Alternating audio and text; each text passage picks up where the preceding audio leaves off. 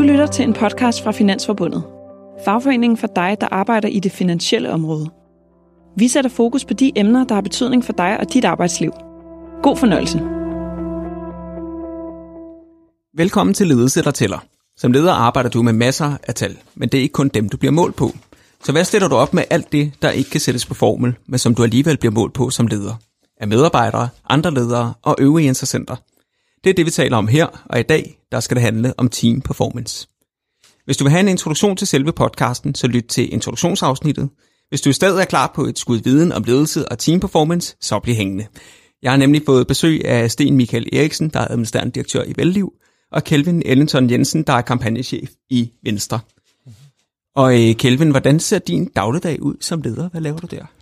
Uha, ja, det er jo et godt spørgsmål. Altså, øh, jeg lever jo i en, øh, i en hverdag, eller arbejder i en hverdag, hvor at jeg kan lægge verdens bedste plan for, hvad der skal ske kl. 8, øh, når jeg går i gang, som er sprængt i stumper og stykker kl. 8.11, øh, fordi så er der sket noget andet helt crazy. Øh, men i udgangspunktet, så, øh, så, gør jeg en, øh, så har jeg ansvaret for alt, hvad der hedder valg og kampagner øh, mm. og analyser i, i Venstre. Hvilket vil sige, at jeg bruger morgenen på lige at konstatere, jamen, hvordan er det gået i den sidste uges tid, den sidste dag. Hvad skal vi gøre anderledes? Er der nogle dagsordner, vi kan gribe? Øh, og så derefter prøver øh, at finde ud af, hvad kan vi så reagere på? Og ikke mindst lige hæve blikket og tænke over, jamen, hvad skal der så ske i næste uge eller næste måned, øh, for at vi kan rykke Danmark i en mere liberal retning. Mm. Og hvad er det sjoveste ved at være leder der? Jamen, altså ud over uforudsigeligheden, som jo er helt vildt spændende, og det at alle folk har en holdning til dit arbejde, synes jeg er helt vildt sjovt. Men så er det jo i, øh, så er det jo i høj grad også muligheden for at rykke en organisation, som, som på mange måder har været vant til at gøre det, de altid har gjort. Øh, og nu prøver vi nogle andre ting, øh, men også det her med at få lov til at udvikle nogle mennesker, som, øh, som enten er nye, eller i hvert fald bare ikke er erfarne inden for politik, og prøve at se, hvordan, hvordan kan vi få rykket jer til at blive endnu dygtigere og endnu skarpere. Det synes jeg er helt vildt sjovt. Sten Michael, hvordan ser din dagligdag så ud? Øh, den er også utrolig forskellig, men øh, hvis man sådan kigger på de 12 måneder og et årsjul og så videre, så øh, bruger jeg en stor del af min tid øh, sammen med øh, min bestyrelse. Det er vel, øh, hvad der svarer til 20-25 procent af, af, af et års øh, arbejde. Og så bruger jeg meget tid øh, også sammen med repræsentanter for vores ejer- og vælgeforening og repræsentantskabet så bruger jeg en kæmpe bunke tid sammen med kunder, hvilket er rigtig, rigtig vigtigt. Det er dem, der ejer os, og det er også dem, vi skal øh, gøre nogle gode ting for. Og så bruger jeg meget tid sammen med organisationen, det vil sige ledere på alle niveauer, men kommer også rundt og høre, hvad der foregår i de forskellige øh, afdelinger. Og øh, så handler mange ting øh, hos os om alt det at drive en stor virksomhed. Det er HR, employer branding, diversitet, alt muligt. Lige nu, øh, mens vi taler, har jeg brugt meget tid med mine kolleger, øh, dygtige kolleger i organisationen på øh, Ukrainekrisen og Rusland og sanktioner og rubler og aktier og valuta og så videre. Men, men øh, ved siden af det, så er der jo også produktudviklingen, den digitale udvikling, og øh, i virkeligheden at holde blikket stift øh, rettet mod, hvad vi skal, hvor vi skal hen om to-tre år. Øh, så øh, det er det, det handler om i en stærk konkurrencepræget sektor. Det er det jo. Og hvad er så det sjoveste ved at være dig der? Det sjoveste ved at være mig, det er i virkeligheden at se talent og gro rundt omkring i virksomheden. Og så er det at skabe noget rigtig, rigtig godt øh, for øh, velliv og Veliv's ejere og kunder, som jeg ser udfolde sig år efter år. Så innovationen i forhold til det, som virker som lidt kedeligt, øh, nemlig det arbejde, pensionsselskab osv., det er det slet ikke. Altså innovationen og det, vi kan gøre med det øh, på, på mellem og lang sigt, det er det, der, der trigger mig. Mm. Tusind tak begge to, fordi I vil øh, komme. I dag der skal det handle om team performance, og de fleste ledere de vil jo højst sandsynligt gerne have, at deres team de performer så godt som muligt. Og det vil medarbejderne jo nok også. Altså for hvem vil ikke gerne være en del af et højt udvidende team, hvis rammerne selvfølgelig er i orden, og det ikke går ud over mental sundhed eller ligefrem fører til stress.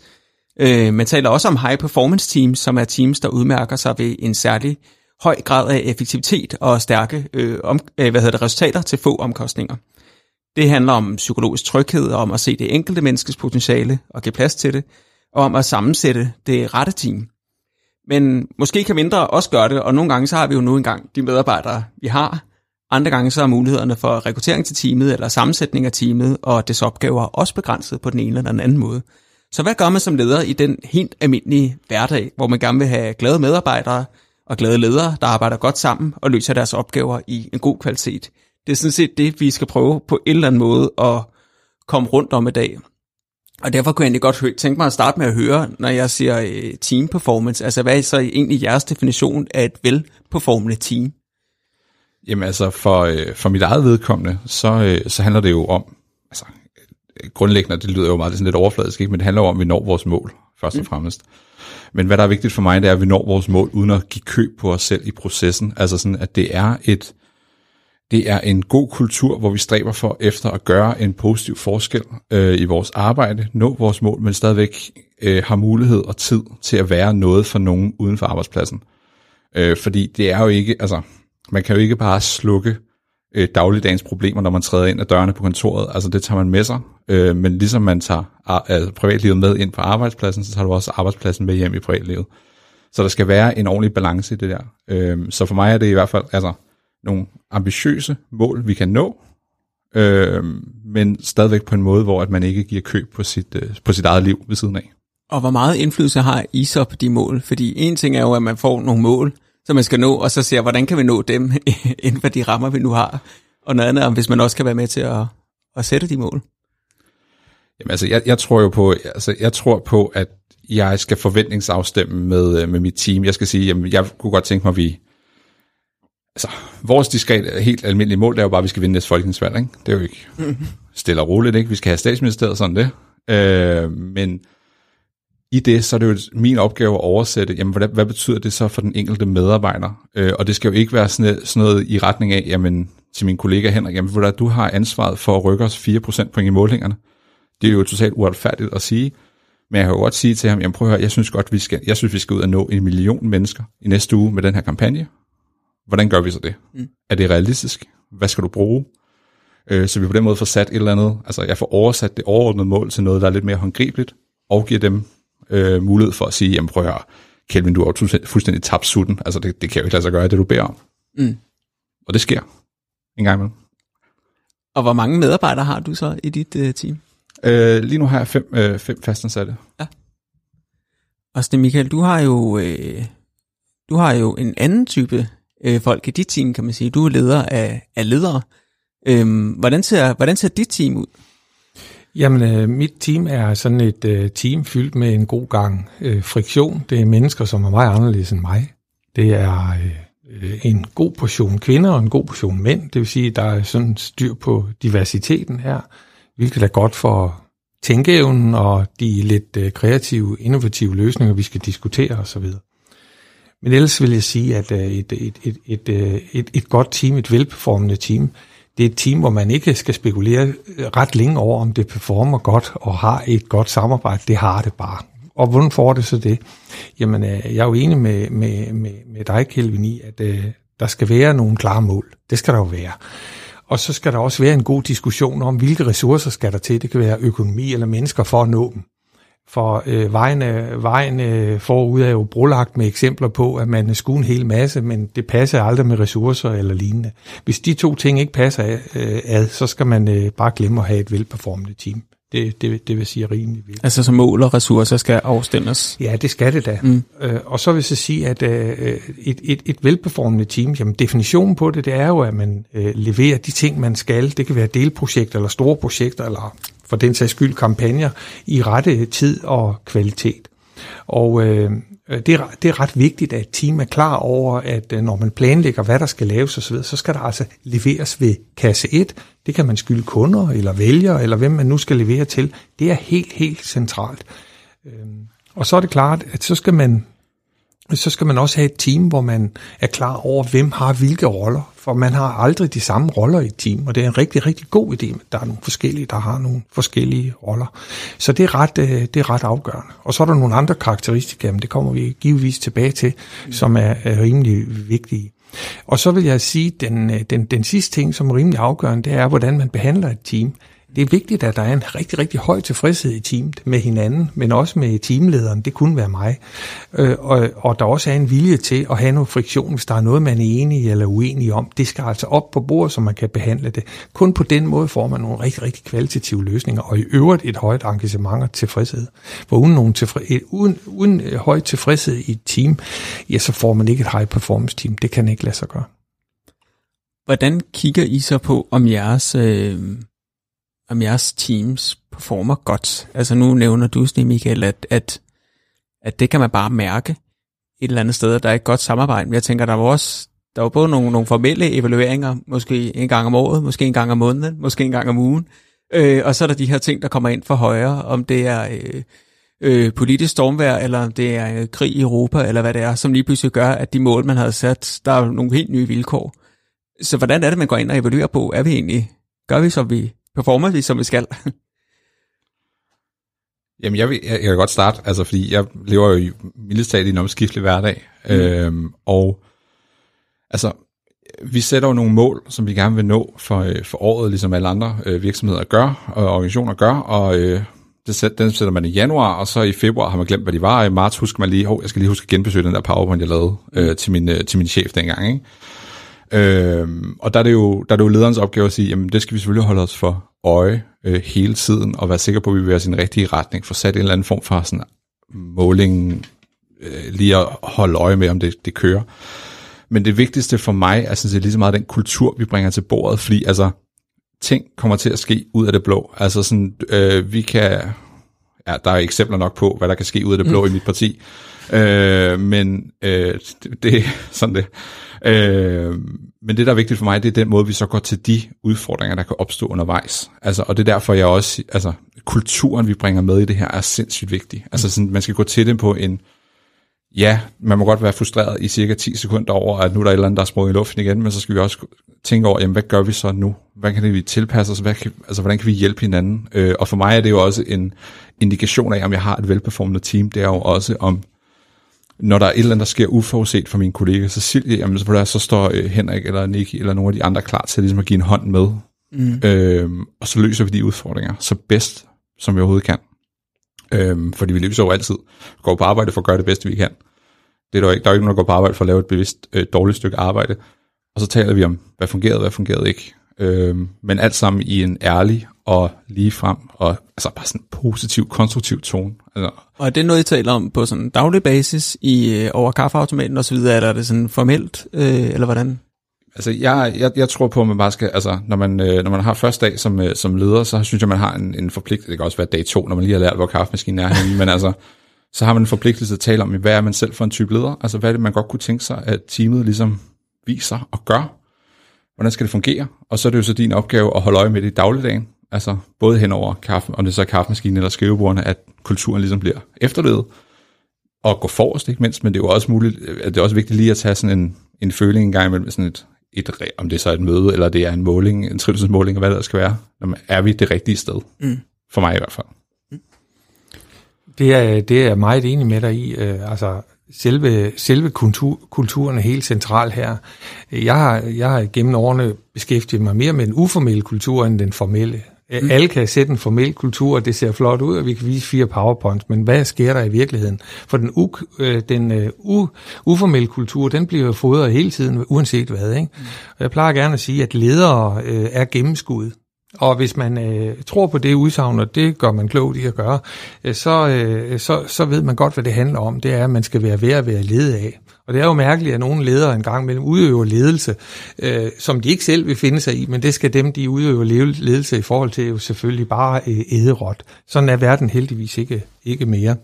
Men ellers vil jeg sige, at det er det med et øh, performende, godt performende team, som er i stand til, som du også siger, Kelvin, at reflektere lidt over, hvad der skal ske, er omstillingsparat, og i virkeligheden er, er meget fleksible i forhold til den virkelighed, vi rammer, som øh, kan ændre sig fra uge til uge, øh, fra dag til dag osv. Det er helt centralt, fordi på den måde får vi jo som ledere mulighed for at kigge på hinandens adfærd, og så diskutere øh, i virkeligheden den uformelle kultur, for adfærd er mildest talt øh, kultur. Og øh, jeg hører også til dem, som tænker, at alle har egentlig en rolle i ledelse. Det er ikke kun lederen, der står med hele muligheden. Jeg synes, at et uh, velperformende team er også et team, hvor øh, man er klar over, at selvledelsen er rimelig, rimelig væsentlig. Når man først har aftalt spillereglerne, rollerne og mål, og dit den datten dutten, så, øh, og man har lavet nogle aftaler, ja, så må man altså lede sig selv i overensstemmelse med det. Mm. Og jeg der har jeg, jeg er ikke glad for, at vi har haft corona eller lignende, men jeg har, jeg har, det tror jeg flere har lært en hel masse omkring corona. Mm. Der, er, der, der er der mange, der ligesom har udtrykt, at det, det at de nu skulle selvlede sig selv i en øh, arbejdsplads på distancen osv., det har lært dem nogle ting. Så jeg oplever faktisk, at mange øh, chipper endnu mere ind omkring de her ting, mm. øh, fordi vi har øh, haft så store afstande til hinanden osv., og, og er nødt til at blive mere ekspressive i forhold til, hvordan vi vil have det og ikke have det osv. Altså så folk måske har taget en mere aktiv rolle egentlig i teamet, Ja, kunne man sige? ja, det? ja. Okay. Og vi har øh, og en anden ting, øh, som jeg har set udfolde sig på forskellige måder i Teams, det er, når man holder et møde, så er der måske nogen, der siger noget, og nogen, der ikke siger noget. Men når man holder et virtuelt møde, så siger alle noget, og alle tipper ind og så videre på en helt anden måde, så måske en gang imellem en mere effektiv måde, så der er nogle læringer der, vi skal tage med os i en fremtid, for at få sat alle i, i scenen her. Mm. Så det er meget, meget enig i. Og Kelvin, du nikker. Du, øh, det, har det også været din oplevelse under corona her? Jamen altså, jeg- synes, at øh, corona har lært os rigtig, rigtig mange positive ting om os selv. Det er der slet ingen tvivl om. Og det der med, at man ikke nødvendigvis er bundet til sit skrivebord, øh, især øh, kommer til til at, at være til gavn for os i fremtiden, fordi vi, igen, vi skal jo have vores hverdag omkring arbejdspladsen til at fungere også i en omskiftelig hverdag. Jeg kan sige for mit eget vedkommende, så synes jeg simpelthen, det var sindssygt svært. Altså at være leder i den periode. Jeg synes, det var, altså, jeg vidste ikke, hvad jeg skulle gøre, og det var sådan noget med, at jeg bare, jeg rullede ud af sengen om morgenen, så satte jeg mig ved spisebordet, og så huskede jeg engang imellem at sørge for at spise noget. Og så øh, om aftenen, når lyset var, du ved, når det blev helt mørkt, så tænkte jeg, okay, nå, men så ruller jeg over i sofaen, ser noget Netflix i en times tid, og så går jeg ind og sover, og så starter dagen forfra igen. Ikke? Sådan var det bare i en periode, fordi jeg ikke selv var dygtig nok til at, til at arbejde med det. Og tror du, du har været velperformende der i den periode? Øh, nej, det tror jeg ikke. Øh, det tror jeg ikke. Men der var, der var nogle ting, jeg gerne ville løse, og så også en, altså, der manglede den der mentale stopknap for mig selv. Og det var jeg så også til gengæld rimelig opmærksom på, at det skulle mine medarbejdere jo Altså, og det er jo nemt nok som leder at sige, at du skal også huske at gå tidligt hjem, når du ikke selv gør det. Ikke? Øh, og det var noget af det, jeg skulle arbejde en del med. Og der synes jeg jo, at altså, jeg synes, den uformelle dialog hen over kaffemaskinerne og hen over skrivebordene og sådan noget, den blev meget mere forceret i corona. Det synes jeg var rigtig svært. Altså, så jeg havde ikke den samme føling med, om vi bevægede os i den samme retning sammen, og i hvilket tempo vi ligesom kørte hver især. Øh, så det, det fandt jeg i hvert fald rigtig, rigtig udfordrende. Men altså, jeg synes, vi har lært rigtig mange positive ting, øh, som vi skal tage med videre. Øh, helt enig. Øh, men jeg har stadig brug for det fysiske. Jeg synes, det er interessant, at altså, det er Michael, du siger, at der er ledere, der udsætter deres medarbejdere for ledelse, de ikke selv vil udsættes for. Og Kevin, du siger, at du udsætter dig selv for, for et hverdag, du ikke udsætter dine medarbejdere for. Og øh, hvad hedder det... Øhm, og, og du der, i det eksempel, du beskriver her, arbejder du tydeligvis altså masser af timer i løbet af et døgn, men der kommer måske ikke så meget godt ud af det.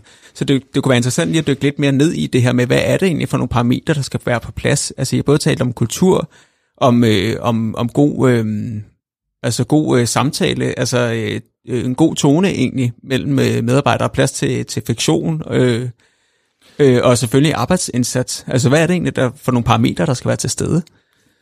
Jamen altså, hvis vi lige kigger på, på det personlige menneske, som lige pludselig er kommet meget til syne, når man sidder øh, på, på vidt forskellige arbejdspladser, i, ja, det har sagt, i, i køkkenet og i soveværelser og i stuen og på, på domicil, så, så, er det, så er det i hvert fald tydeligere for mig end nogensinde, at man skal iscenesætte det og arbejde med, hvordan man ser sine kolleger. Altså, alle har brug for at blive set. Og en af de ting, der har været problemet under corona, det er, hvordan får man rent faktisk set sine kolleger, sine medarbejdere, så man både får givet dem øh, den ros og anerkendelse, de skal have, men også understøtter dem i den motivation, de skal have for at løse opgaven så godt som muligt. Øhm, og hvad, hvad kunne være et eksempel på, altså hvilke greb kan man bruge der så? Jamen, øh, for det første, så øh, kan man jo kigge lidt på, hvilke opgaver bliver leveret, hvornår, og hvis man er rigtig glad for, og det er, det er vi da, øh, for kvaliteten osv., så skal man altså bare sige tak på en anden måde. Man kan ikke tage det som en given ting, at der bliver afleveret et større eller mellemstort projekt, uden at iscenesætte, at man rent faktisk skal fejre den succes, det rent faktisk er. Øh, fordi ellers så bliver det hele sådan bare lidt øh, ligegyldigt, øh, samlebåndsagtigt. Så det er rigtig vigtigt at gøre noget ved det. Og, og, og, og rigtig dygtige mennesker vil altså rigtig gerne ses og have noget anerkendelse for det, de laver. Det, det vil alle. Det vil jeg også gerne. Ja, og så vil jeg også bare sige, altså, øh, øh, jeg havde et andet job i starten af, af, af coronaperioden, og, øh, og det var mit første lederjob, og det tror jeg, at der er mange, øh, hvis der er nogle nye ledere, der lytter med her, så er det en, du ved, så lever du i en virkelighed, hvor du lige pludselig går fra at sige, jamen, jeg havde nogle faste opgaver, jeg skulle løse, nu skal jeg stadigvæk løse nogle af de faste opgaver, men jeg skal også lige sørge for, at der er 5, 7, 8 medarbejdere, der faktisk øh, trives og har det godt. Og øh, for mig i hvert fald, og jeg skal jo ikke sige, at det er på vegne af alle mulige, men jeg havde en dårlig samvittighed stort set hele tiden. Altså, jeg var aldrig til stede nok, jeg var aldrig nærværende nok, og jeg var altid bagud med alle mine opgaver, jeg fik aldrig godkendt ting, og åh gud, jeg var nødt til at udskyde den der en til en for 140. gang. Altså på grund af øh, corona, eller fordi Bare- øh, lederjobbet som sådan overvælder Jamen, dig? bare, bare, sådan, jamen, bare sådan generelt. Ja. Altså, og så, det er klart, at når corona så rammer, så er der jo nogle af de der følelser, der bare bliver forstærket, fordi du ikke længere kan, du kan ikke længere se hen over skrivebordet, jamen faktisk, jamen, hun har det faktisk okay. Øh, hun, hun løser sin opgave og sådan noget, så behøver jeg ikke lige gå over og forstyrre hende, men det kan jeg jo ikke se længere.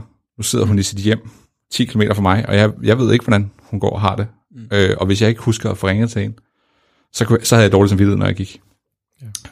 fra spisebordet over i sofaen. Ikke? Altså, og den, øh, altså den, den, den har jeg så øvet mig på, ikke? men det er jo bare for at sige, altså det er jo der, hvor at, den, at, at kæden knækkede for mig i starten af corona, kan jeg bare sige, som, øh, som ny leder.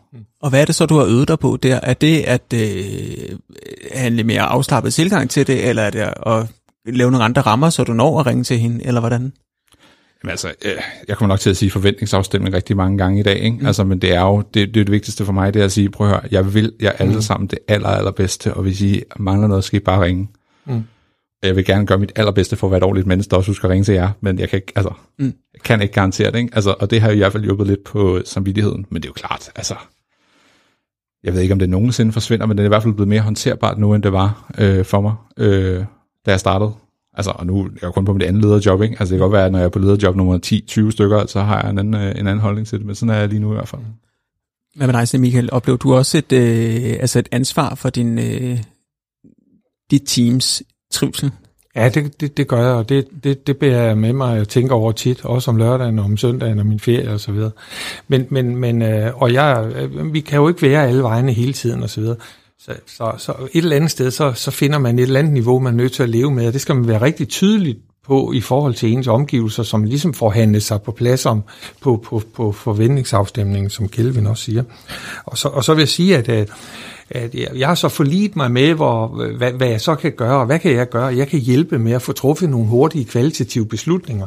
Jeg kan hjælpe med at få fjernet nogle sten på vejen, som står øh, i vejen for nogle projekter, eller jeg kan hjælpe med, at vi får de rigtige organer til at træffe de, de beslutninger omkring økonomi, hvis det er det, der skal til, osv. Altså kort sagt hele tiden øh, være der for, øh, for teamet i medgang og i særdeleshed i modgang. Øh, og så, øh, så anerkende, at det, det er den måde, man kan gøre den største forskel på. Men det kræver, at man øh, krasser hele tiden, fordi der er også nogen, der ikke nødvendigvis ringer om hjælp, hvis de har brug for hjælp. Så man skal også lige huske en gang imellem at spørge, og det øh, er vi måske ikke så gode til her til lands at spørge, hvordan har du det egentlig? Og det har ikke nødvendigvis noget at gøre med, hvilken arbejdsopgave man løser. Enig. Nu har vi talt en del om øh, faktisk måske den individuelle trivsel, og, og hvad man som leder kan gøre for også at løfte den, for selvfølgelig at folk har øh, et eller andet sted de bedste sociale rammer for at performe, men der er jo også en del af, at, at som, som leder skal man jo også sørge for, at teamet leverer nogle resultater, som man også selv står på mål for. Øhm, hvad gør I der? Altså er det... Øh, er det øh, KPI'er? Er det øh, ugenlige møder? Er det øh, en, øh, en, øh, en, en stor søjle med bolde, øh, man lægger i? Eller hvordan, øh, hvordan sikrer I jer egentlig, at der er en gejst omkring at levere de faglige resultater? Det er Michael. Jamen, lad mig lige øh, bide lidt i udtalelsen omkring KPI, og det, det, det er jo lidt af, det er jo en delmængde af det der balance scorecard og så videre. Øh, det bruger vi ikke øh, hos os. Mm. Det har vi skrottet, fordi øh, det, det kan godt være en god idé sådan på måldiskussion mellem ledere, det kan, og, og for så vidt mellem øh, direktion og bestyrelse osv., så det kan det udmærket være. Men øh, den der form for, øh, den der form for diskussion med, øh, med øh, alle i teams og så videre om KPI'er her og der og alt muligt, det er alt for langt væk fra de opgaver, man skal løse, og det bliver mere en diskussion om, om målopfyldelsen er grøn eller gul eller rød. Øh, det kan vi ikke bruge til ret meget. Øh, det synes jeg hører fortiden til øh, på mange øh, så den, den sikrer ikke en øh, fremdrift, oplever du ikke Nej. i team? Nej. Nej. Hvad, hvad, hvad kan man så bruge i stedet?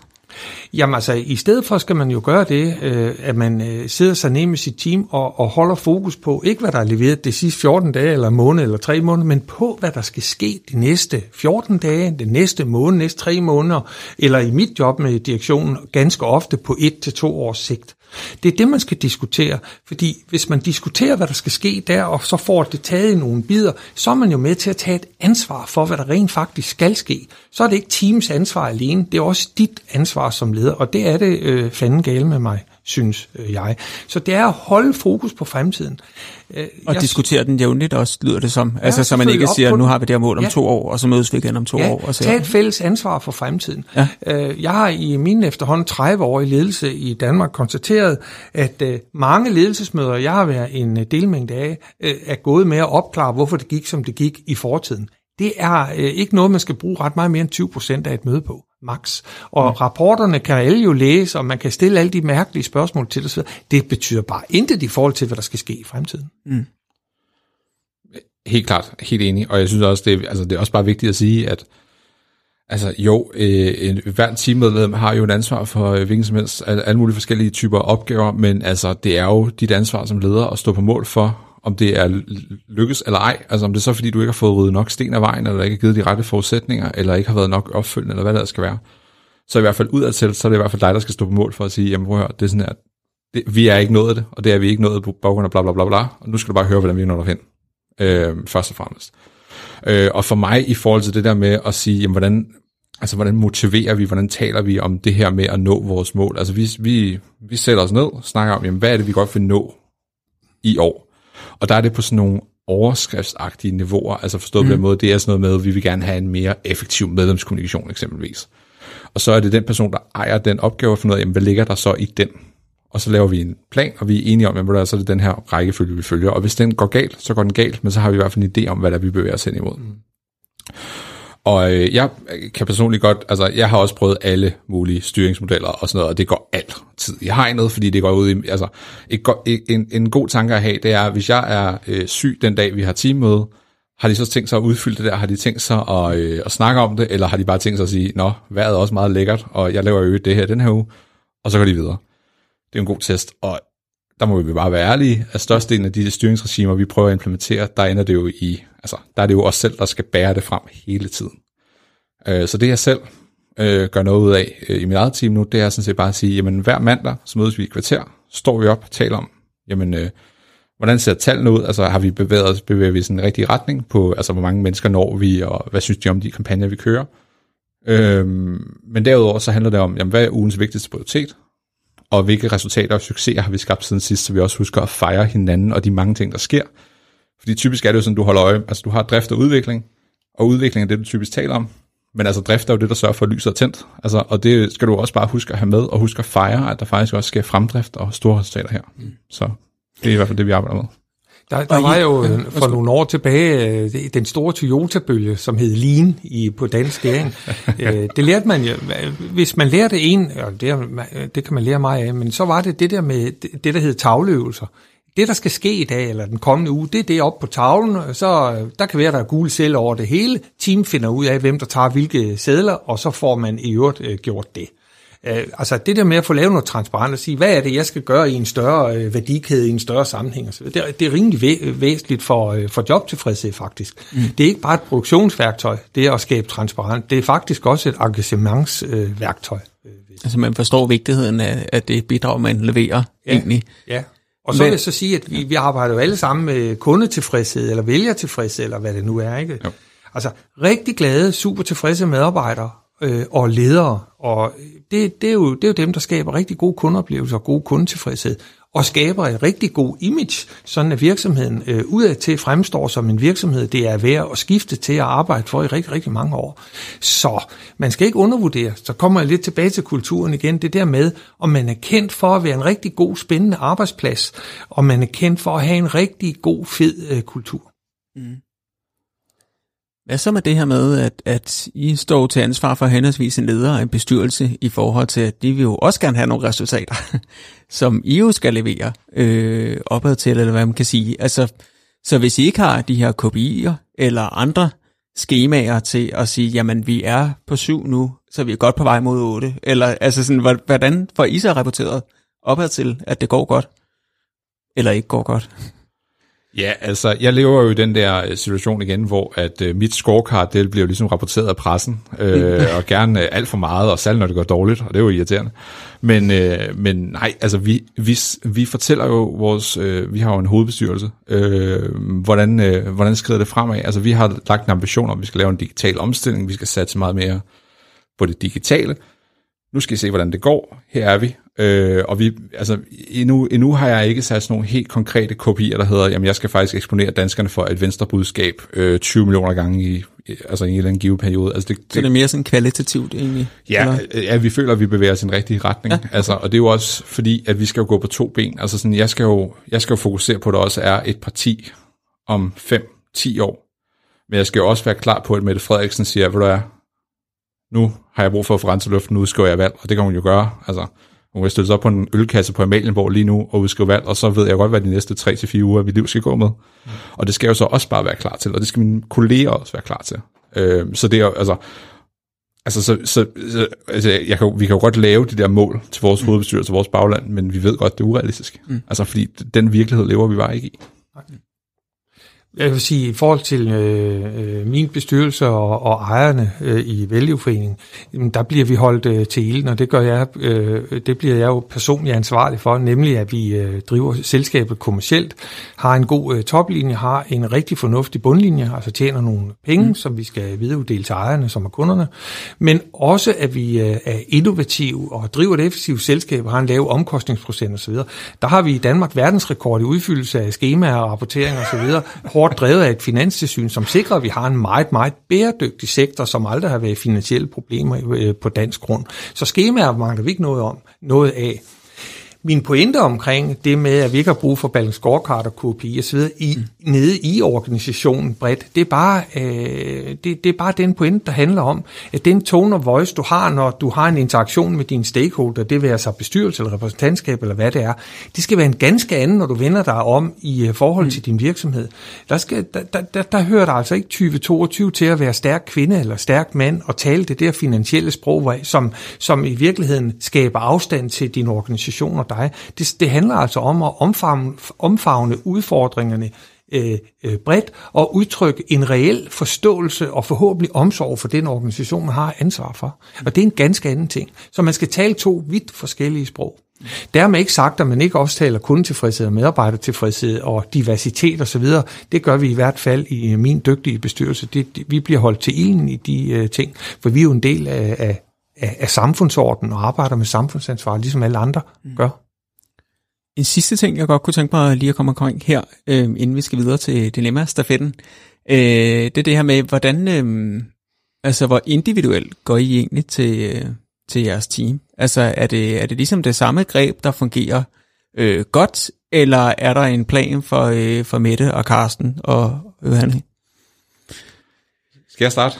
Fordi, øh, altså jeg vil sige, der er jo ikke, altså, og det er jo det, der gør ledelse mega sjovt, jo, ikke? Altså fordi hvis der var en eller anden ledelsespakke, man bare kunne tage med fra arbejdsplads til arbejdsplads og bruge på alle, så var det jo næsten fornemt, ikke? Altså, og det er jo så også det, der gør, altså nogle gange, hvor du får lyst til at rive håret ud på dig selv i ledelse, det er jo det der med, at det er fuldstændig forskellige mennesker, og hvad der er, fungerer for person A, fungerer ikke for person B, og, og det fungerer jo ikke kun for person A om mandagen, og sådan noget. Altså, og, og det er bare helt vildt skægt. Øh, man kan sige, det jeg ligesom tager med videre, det er, øh, det, er, min, altså, det er sådan transparens, som en værdi. Altså vi skal ligesom vide, hvor vi er henne, og hvis jeg, altså, hvis jeg beslutter mig for at lægge mig syg i tre uger, øh, så skal de andre ligesom kunne løbe videre med opgaven, ligesom det gælder for alle de andre. Øh, og så er det ærlighed, fordi vi skal ligesom også kunne sige, jamen prøv at høre, hold kæft, hvor er det irriterende. Nu banner jeg i podcasten, det håber jeg er okay, ellers må I blippe det. Jeg tror, det er øh, Sorry. øh, ærlighed, transparens, ikke? Øh, nej, altså det er altså det der med at kunne sige, jamen prøv, det er, det er sindssygt frustrerende og lige få lov til at let trykke en gang, og så ellers bare knokle løs. Altså det, det synes jeg ligesom har fungeret for mig, altså. Øh, og så ikke mindst selvfølgelig, altså, og det skal jo være en del af den kultur, man ligesom siger, jamen det, det er sådan her, jeg foretrækker, at arbejdspladser skal være. Det er sådan her, jeg oplever, at vi får de bedste resultater. Og øh, det fungerer alle steder, indtil videre. Øh, men det er ikke fordi, at jeg kan sige til øh, person A, men hvad hedder det, Carsten fungerer skide godt på den her måde, så nu skal du også fungere sådan her. Mm. Øh, det, altså, sådan er det ikke. Vi er jo alle sammen unikke mennesker, ikke? Mm. Jamen, øh, det, det kan jeg da godt klikke ind på. Jeg vil sige, altså, de, det team, jeg har ansvaret for øh, på den måde, øh, der, der er vi altså mere kolleger, end øh, vi er øh, chef-medarbejderaktier. Det, det, mm. det, det, det er sådan, jeg går til sagen på øh, altid faktisk. Men, men så vil sige, de skal ledes meget, meget forskelligt, eller man skal inspirere dem meget, meget forskelligt. Øh, jeg plejer gerne at sige, at øh, de er i forskellige tidszoner. Øh, jeg har for eksempel en direktør, som er i starten af 40'erne. Vedkommende er et andet sted i sit liv, end øh, hvis man eksempelvis er 60 år, ligesom jeg. Øh, og øh, når jeg diskuterer øh, uddannelse, videreuddannelse i ind- og udland med den pågældende af forskellige grunde, så skal den pågældende jo selv byde ind med det og så videre, og så skal vi øh, svare på the purpose og why og alt det der. Ikke? Så, øh, så det stadigvæk er spændende, og, og, og, og, og den pågældende har ikke bare udsigt til det samme ansvarsområde, men også nye horisonter osv. videre. Men det gælder altså også, selvom man er 60. Jeg har også smadret gode kolleger, som er tæt på 60 år. Så jeg har hele tiden den diskussion med dem, som siger, du har ansvaret for det, de ressortområder har du i dag. Men hvilke ressortområder er du egentlig småforelsket i? Hvad kan du godt tænke dig så videre?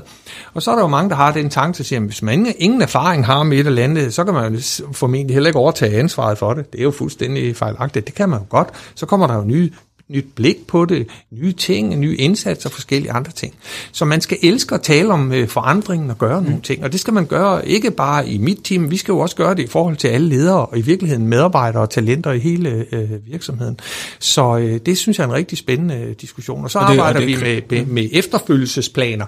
Men det, sådan er det, når man er en del af en direktion, så skal bestyrelsen jo gerne videre til at sige, jamen hvis vedkommende der øh, ganske uheldigt blev kørt over af en bus, hvem skal så i stedet for? Mm. Har du en plan? Det skal man selvfølgelig have, for man har jo et ansvar for, for, for, for en stor virksomhed, så der skal være en, en plan B, kan man sige. Men det lyder også som om, du siger, at man også skal have et mod som leder til faktisk at turde tage de der snakke om, at det kan være, at du ikke er glad i den position, du har, eller det kan være, at du gerne vil er på vej et andet sted hen, og så videre. Ja, det jo... altså det med, at man er glad, det kan, det kan jo svinge. Man skal i hvert fald gennemsnitligt være rigtig, rigtig glad, og ikke humørsvingende og den slags ting. Men, men det er bare for, for jeg, jeg har det mantra, at alle sidder sådan set i en lille, større, lille smule større cockpit i en flyvemaskine, end det de fleste tror. Alle har en plan. Det er bare ikke alle, der tør eller vil øh, fortælle nogen om planen. Det er da fint at sige, at man gerne vil et andet sted hen, eller om to år kunne jeg tænke mig noget helt andet eller lignende. Ellers for mister man jo talenterne til konkurrenter og den slags ting. Så det er rigtig, rigtig vigtigt at kunne have en fortrolig diskussion om, hvor kunne man tænke sig at være, hvad er drømmen, og, og man har en ny drøm, når man kommer det nye sted hen. Alle har en drøm om at sidde i en lidt større flyvemaskine, eller lidt mere fagligt dyb flyvemaskine, eller et eller andet. Mm. Helt klart. Jamen det, lige præcis. Altså folk skal jo også, altså man skal jo have mulighed for at pege sig i den retning, man godt kunne tænke sig at arbejde i sit liv. Altså, og det er jo ikke, altså der er jo simpelthen ufattelig lang tid, til man skal på pension. Øh, og det, altså man skal bruge meget tid på sit arbejdsliv. Hvorfor ikke også have mulighed for at prøve noget andet en gang imellem? Og, og som, øh, som det Michael også korrekt siger, altså sådan, hvis du har et dygtigt talent, så vil vi jo gerne, altså vi vil jo gerne udvikle og altså passe på vedkommende og sørge for, at de ligesom får en masse med herfra. Men på den tidspunkt skal de også med herfra, og hvis man på en eller anden måde kan hjælpe en medarbejder godt videre, fordi nu føler de, nu er det tid, så er der jo også lidt større chance for, at de kommer tilbage igen. Øh, trods alt, hvis du har været en, en ordentlig øh, kollega og en ordentlig chef, i stedet for bare, du ved, ja. at give dem den, øh, den kolde skulder og sige, så vil jeg bare aldrig tale med dig igen. Altså, sådan fungerer arbejdsmarkedet bare ikke. Altså, vi arbejder ikke steder i 40-50 øh, år længere. Altså, det er, sådan er, sådan er det bare. Øh. Eller kan være en form for ambassadører ude i verden, øh, selvom de måske ikke er formelt ansat. Og så, så vil jeg også sige, at uh, nu er vi på vej ind, vi er i et arbejdsmarked, uh, hvor vi har jo en arbejdsløshed, som er strukturelt utrolig lav. Og det betyder, at der er jo nogen, der slår jobs op i, i kongeriget Danmark i dag, uden at få ansøgere til dem. Og der, der, der tror jeg bare, at vi skal anerkende, at, at man skal se individet og kompetencerne på en helt anden måde i fremtiden, hvis man skal gøre sig fortjent til at få deres gunst. Altså, øh, ellers så, så, så, så, øh, så skal der i hvert fald mange jobopslag til, før man øh, på et tidspunkt øh, skvatter over et rent god profil, som vil arbejde for en. Og det får mig til at sige en ting til. Diskussionen om kompetence har jo altid været, om man skal være enten generalist eller om man skal være rigtig dyb og have en god viden på et øh, specifikt område. Jeg tror sådan set, at øh, verden flytter sig et, øh, et andet sted hen. Jeg tror, at man øh, bliver nødt til at øh, i, øh, i tale sætte udviklingen af T-profiler i fremtiden på en anden måde. Så T som øh, bogstavet øh, T. Altså, man skal have en dyb kompetence på et bestemt område, men man skal også kunne arbejde bredt. Og jeg tror, at T-profiler bliver dem, der bliver efterspurgt i, øh, i Teams i en fremtid. Øh, øh, også fordi de er gode til at samarbejde, de er gode til at kunne tage forskellige roller i forskellige værdikæder osv. Så, så, så øh, T'et er kommet øh, for at blive i fremtiden, og det er en nuancering af den diskussion, som blev lidt sort-hvid. Enten skal du være bred, eller også skal du være dyb. Det var, øh, det var lidt omkring team performance. Hvad er et velperformende team egentlig? Og, øh, og for at tage en lille opsummering, så lyder det som om, at man skal egentlig arbejde ret meget med, med individuelle mennesker i sit team, for at de har det godt sammen, og, og være med til at, øh, at gå forrest i forhold til at skabe en, en kultur i det team. Øh, selvfølgelig kigge på, på kompetencer og så videre, men måske også have en eller anden form for, jeg ved ikke om man kan kalde det mod, mod eller ro i maven, men til at sige, at tingene forandrer sig konstant. Øh, medarbejdere er på vej mod nye udfordringer. Øh, der kommer øh, øh, krig i Europa, eller valg i Danmark, eller hvad der ellers kunne være af, af sten på vejen, som, som man skal øh, regulere efter. Øh, ja, var det nogenlunde færre opsummering? Øh, absolut. Jeg, jeg, jeg vil så komme med den tilføjelse, som er en læring, vi i hvert fald har hos os, nemlig det der med, når man fast, hvis man har flere teams, det har man jo i mange virksomheder, mm. så øh, så har man jo arbejdet meget med, så skal alle teams tilføre så så meget kompetence af det eller den slags. Men det der med at sige, at du kan arbejde 10% i det team øh, om øh, mandagen, og så kan du være en halv øh, tirsdag i det andet team osv., så det skal man passe på med. Små, effektive, agile teams. Øh, man skal passe bare på med det der at splitte en kompetence imellem øh, 4-8 teams. Øh, det, det, det går simpelthen ikke. Altså, så man, man kan godt hoppe mellem teams, men man skal være dedikeret i en periode i det team, man er. Øh, yes. ja, yes. Absolut. Mm. I uh, sidste afsnit, der talte vi om nye organisationsformer, og som altid, der har gæsterne fra sidste program sendt et dilemma videre til det næste. Så uh, gæsterne fra uh, nye organisationsformer afsnittet, de har, uh, har det her dilemma, som de godt kunne tænke sig et svar på fra jer, eller i hvert fald et bud på. Det gode ved dilemma er jo, at der ikke er et entydigt svar, så den, uh, der er lidt rygdækning.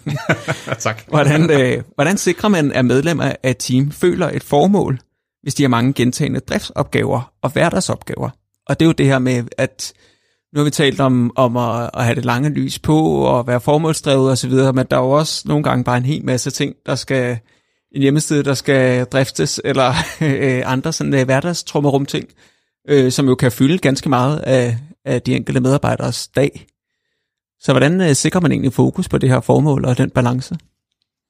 Ja, altså jeg, jeg kan jo sige, øh, hvis jeg må starte, øh, det, Michael, så er det jo altså, driften er det, der sørger for, at lyset er tændt. Altså, og det kan man ikke gentage nok gange, fordi det er jo ikke, altså, det er jo ikke, du går ikke op til din administrerende direktør og siger, nu skal du bare se, hvad der skal på næste øh, town hall meeting, altså du ved, se alt det, vi har lavet i driften. Det er jo desværre ikke sådan, det, det foregår.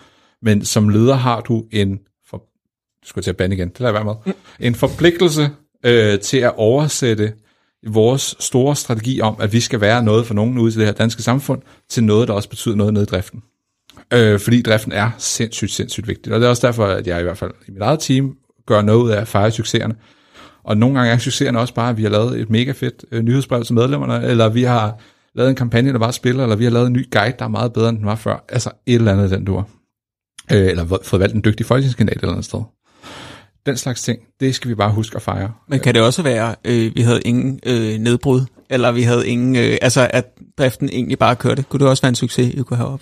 Det kunne du sagtens. Altså, jeg, jeg er for eksempel enormt stolt af, at vi i den her periode her med krig i Europa ikke står i en situation, hvor vi øh, i, øh, i Venstre i hvert fald står i sådan en situation, hvor vi har noget, der, der ligger i Rusland og flagrer lidt, eller sådan, eller IT-sikkerhedsmæssigt er vi fuldstændig med, og alle de der ting. Altså, det, det er jeg selv ret stolt af. Altså, og det er jo en Mm. Og, øh, og det, det synes jeg også bare, vi skal huske at markere. Det har vi også gjort.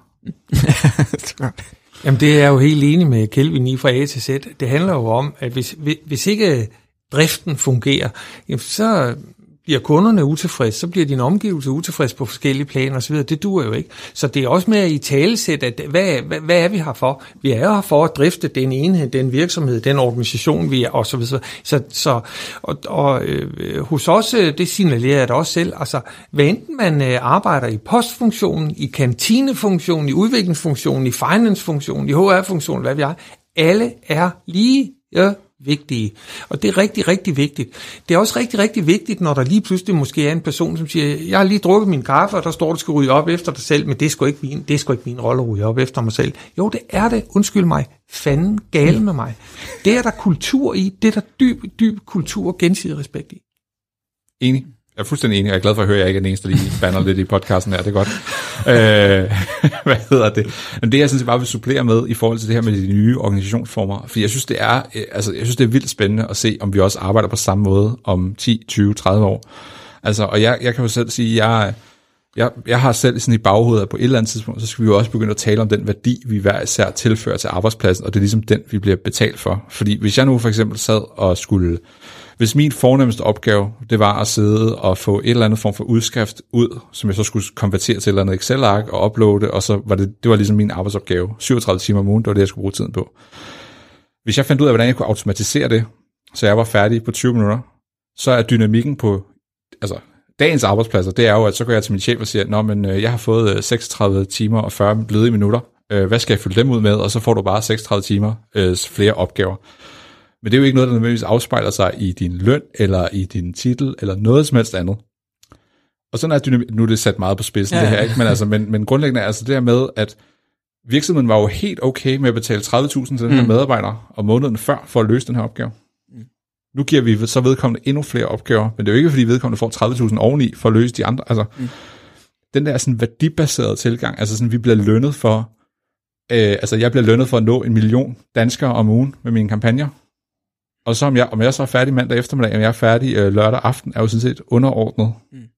Øh, altså det, det, jeg synes, den der bevægelse er spændende, og jeg ved, det er jo meget vidensarbejdere, der kan, der kan arbejde på den måde, der er med på, men det er sådan, den der bevægelse er spændende, og det er jo også det, der fører til sådan noget som altså en fire dages arbejdsuge, og, og hvad der nu ellers kan være, øh, som er i gang lige nu, ikke?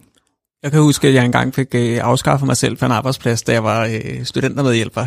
Fordi jeg skulle gennemgå en masse kreditorer og debitorer, og det nåede jeg så meget hurtigt, end jeg skulle. Så jeg, ja, det har jeg, også, jeg, var også... jeg var bare færdig tre måneder før tid.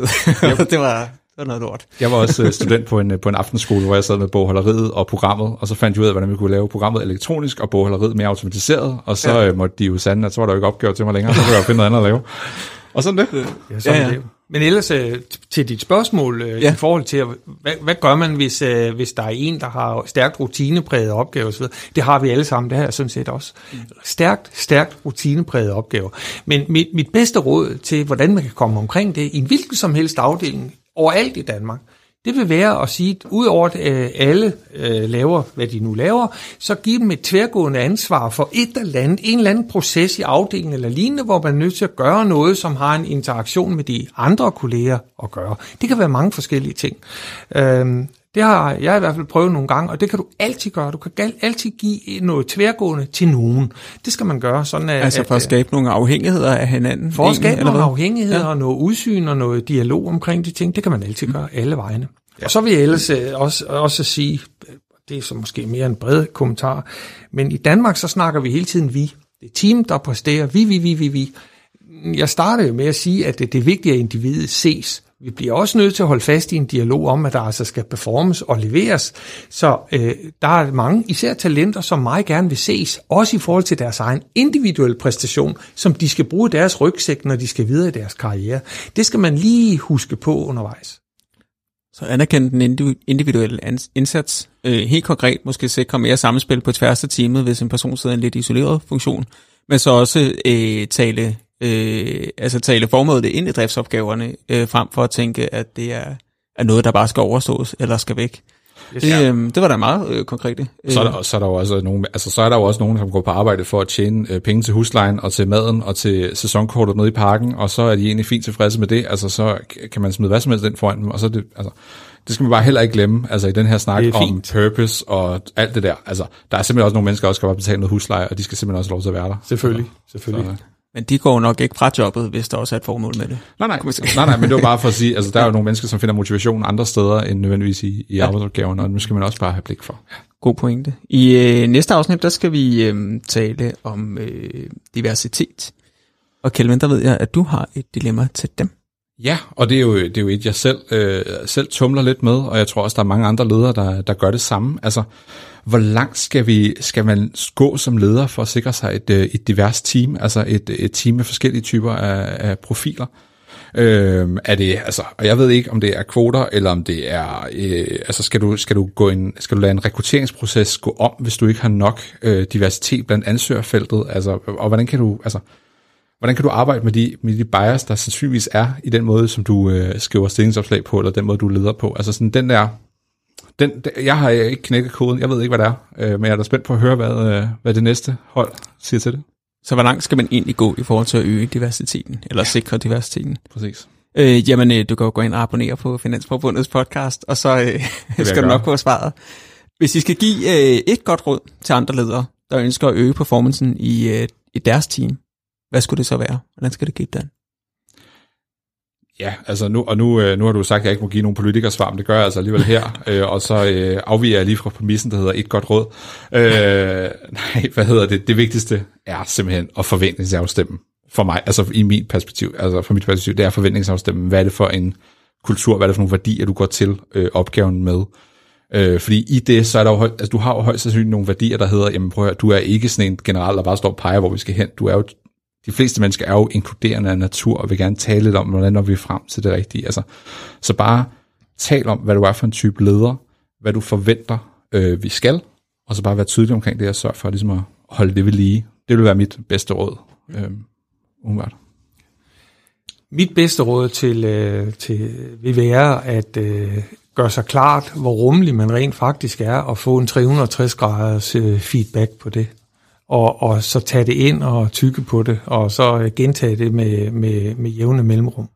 Øh, så man ikke bliver øh, sat i beton, men rent faktisk følger med og er relevant. Ellers så bliver man irrelevant, før man selv hører om det. Sten Michael Eriksen, administrerende direktør i Velliv. Kelvin Ellenson Jensen, kampagnechef i Venstre. Tusind tak, fordi I vil være med i dag til at tale lidt om, øh, om team performance. Øh, og også en stor tak til dig, der lyttede med. Hvis du har ris, ros eller anden feedback, så er du meget velkommen til at skrive til os på podcast-finansforbundet.dk. Mit navn er Jesper Dalgaard Pøler, og vi lyttes ved. Du har lyttet til en podcast fra Finansforbundet. Tak fordi du lyttede med. På finansforbundet.dk kan du få mere inspiration, viden og gode råd, som du kan bruge i dit arbejdsliv.